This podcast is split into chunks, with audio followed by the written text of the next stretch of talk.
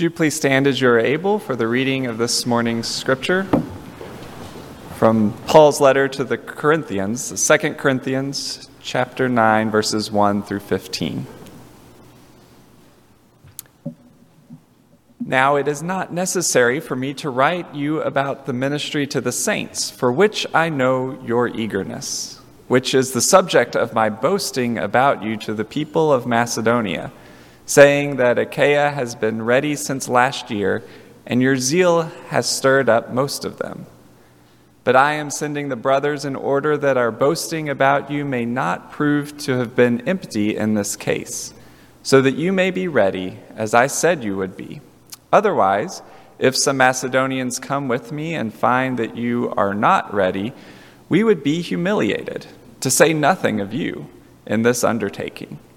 So I thought it necessary to urge the brothers to go on ahead to you and arrange in advance for this bountiful gift that you have promised, so that it may not so that it may be ready as a voluntary gift and not as an extortion.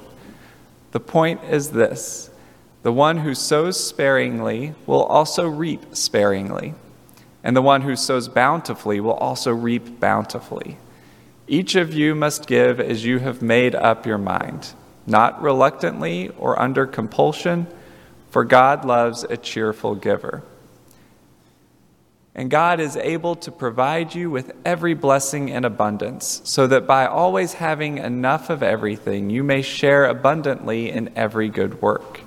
As it is written, He scatters abroad, He gives to the poor, His righteousness endures forever. He who supplies seed to the sower and bread for food will supply and multiply your seed for sowing and increase the harvest of your righteousness. You will be enriched in every way for your great generosity, which will produce thanksgiving to God through us.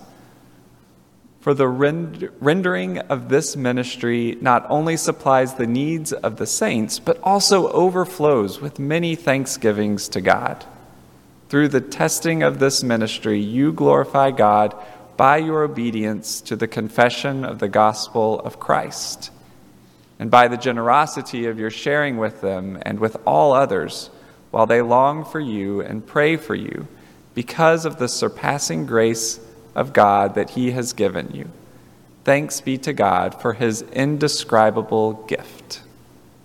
This is the word of God for us, the people of God. Thanks be to God. Please be seated.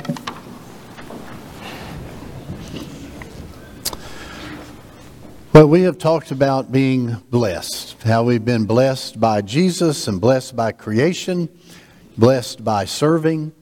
And now, in preparation for our all important Pledge Sunday next week, we talk about being blessed by giving, by hearing these very important words of teaching by the Apostle Paul on what it means to give. In the United Methodist Church, when you're a pastor and you're given a new appointment for the coming year, one of the things you do is make an, uh, an appointment with the pastor at the church that you're going to move to. And you go spend a few hours there, and the pastor gives you a tour of the buildings, and you talk about things that are going on that don't need to fall through the cracks in the transition. And I remember at one of those uh, moments in my ministry, went to a church of a friend uh, that I was going to be following as the pastor. And as we took the tour of the building, I was so surprised to see that it was really looking a little shabby. It was kind of run down, needed paint, and things were fixed. The air conditioning didn't work in the office, and the roof leaked a little bit. And I thought, well, that's kind of strange. And as we finished up our couple hours together, we walked to the parking lot. He walked me to my truck, and he said with great pride, You know, I've been here 12 years, and never once have I talked about money. And I said, It shows. It shows. He had never taught that church anything about giving, and it shows. If you've been at one of the fiscally fit sessions, uh, and if you haven't, I encourage you to come Tuesday night at 7. Uh, we've had a great time at those. Uh, you've heard me talk about uh, my father and his influence on me as he taught me how to think about giving to the church and giving as a disciple. My father was a believer in tithing, him giving 10% of his income to God through the church. And he taught his children to do that from a very early age. And the way he did that was when my brother and I were old enough to start getting an allowance, uh, which was 50 cents, by the way. You can get in a lot of trouble on 50 cents, right? 50 cents. My father would pay us in a quarter, two dimes, and a nickel. And then he would come to our room, pay us, give us our Sunday school offering envelope, and supervise us filling it out with our name and all the other information, and then putting our nickel in 10% of our 50 cents. And then my dad, knowing my brother and I very well, would supervise us licking the envelope and sealing it up. And when we got out of the car on Sunday morning to go into Sunday school, he would check them again to make sure we hadn't pilfered our nickel back. My dad was one of those guys that was born before the Depression, so as he grew up, that's all he knew. He fought in World War II for three years. He was a disciplined, rule following kind of guy, and I always just assumed it was that disposition that made him that disciplined about his giving. It just kind of fit him.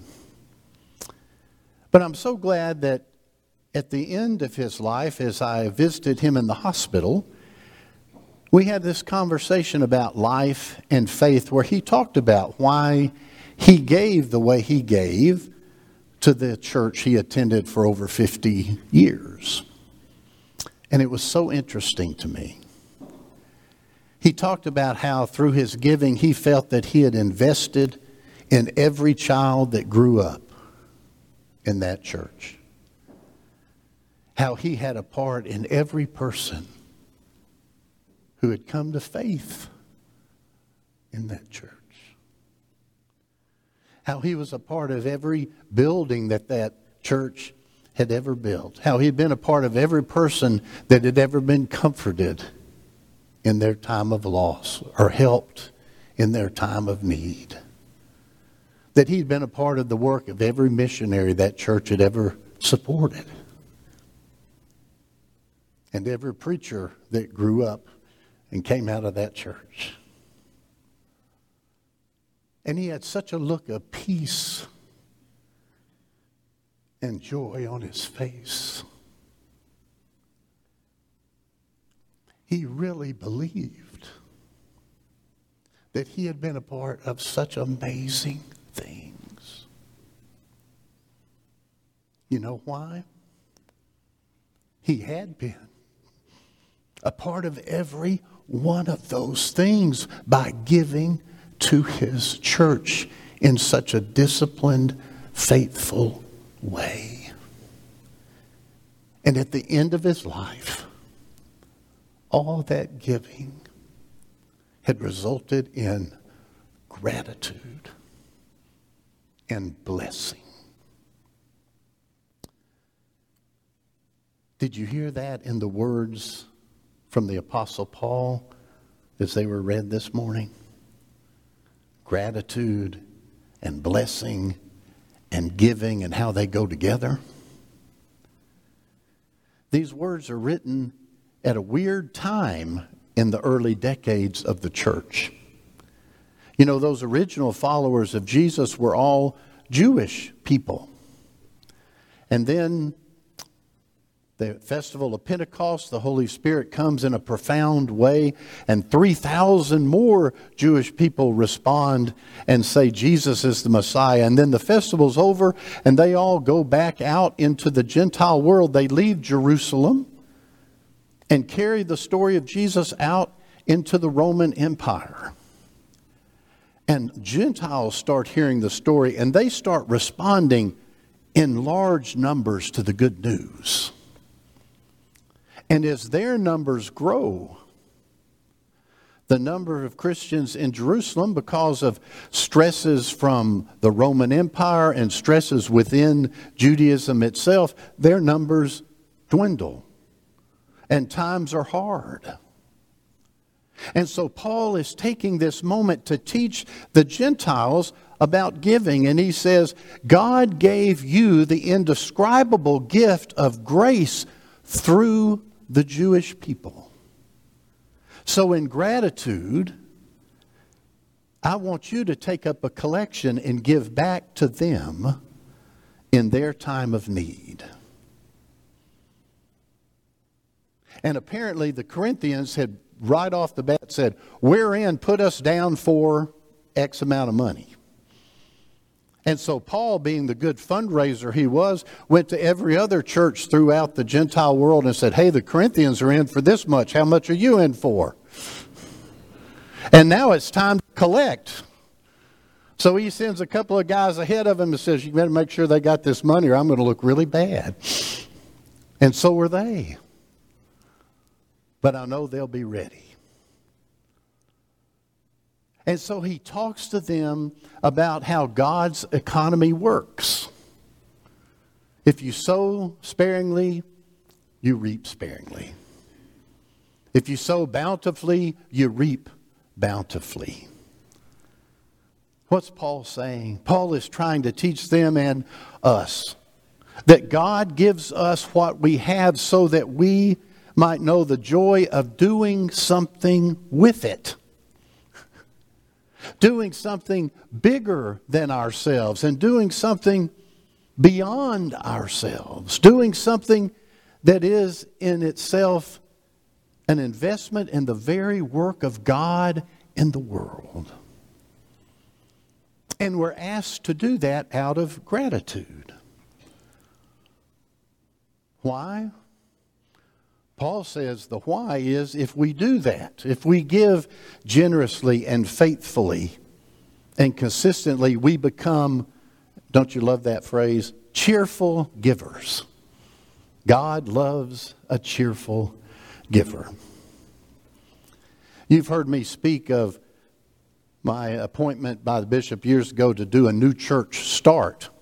And I can remember very clearly my very first sermon trying to get a new church started, preaching on giving, and I used that text. God loves a cheerful giver. And I can remember, though it was 30 years ago, the title of that sermon God loves a cheerful giver, but I'll take money from any old grouch. But Paul says when we give out of a spirit of gratitude, we don't only bless the people who receive we're blessed because we know the joy of giving. We know the joy of obedience to God. We know the joy of being a part of all those kinds of things my dad talked to me about. Things that are beyond our imagination.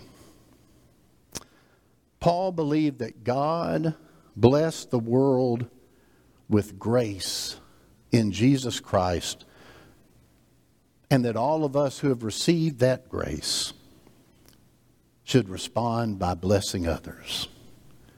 And we do that in a powerful way through our giving. By our giving, we keep the good news proclaimed in the world. By our giving, we make the compassion of Jesus real to people when their lives are falling apart.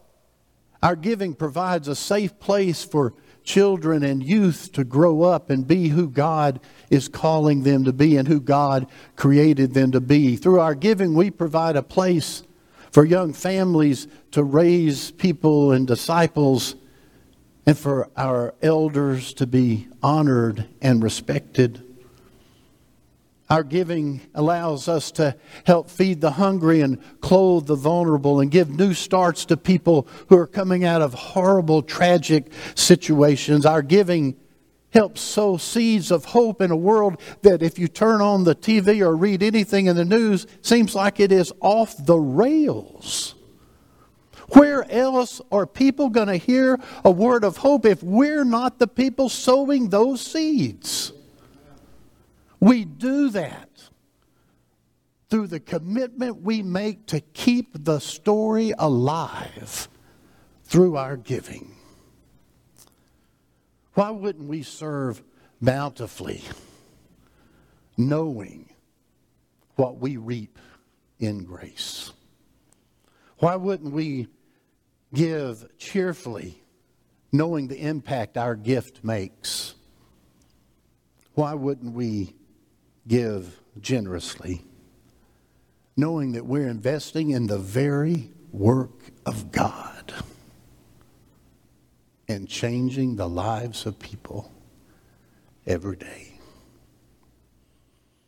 We invest in people and we invest in the message of hope and we invest in the future because we believe the future belongs to God. We are blessed by giving. In the name of the Father, and the Son, and the Holy Spirit. Amen.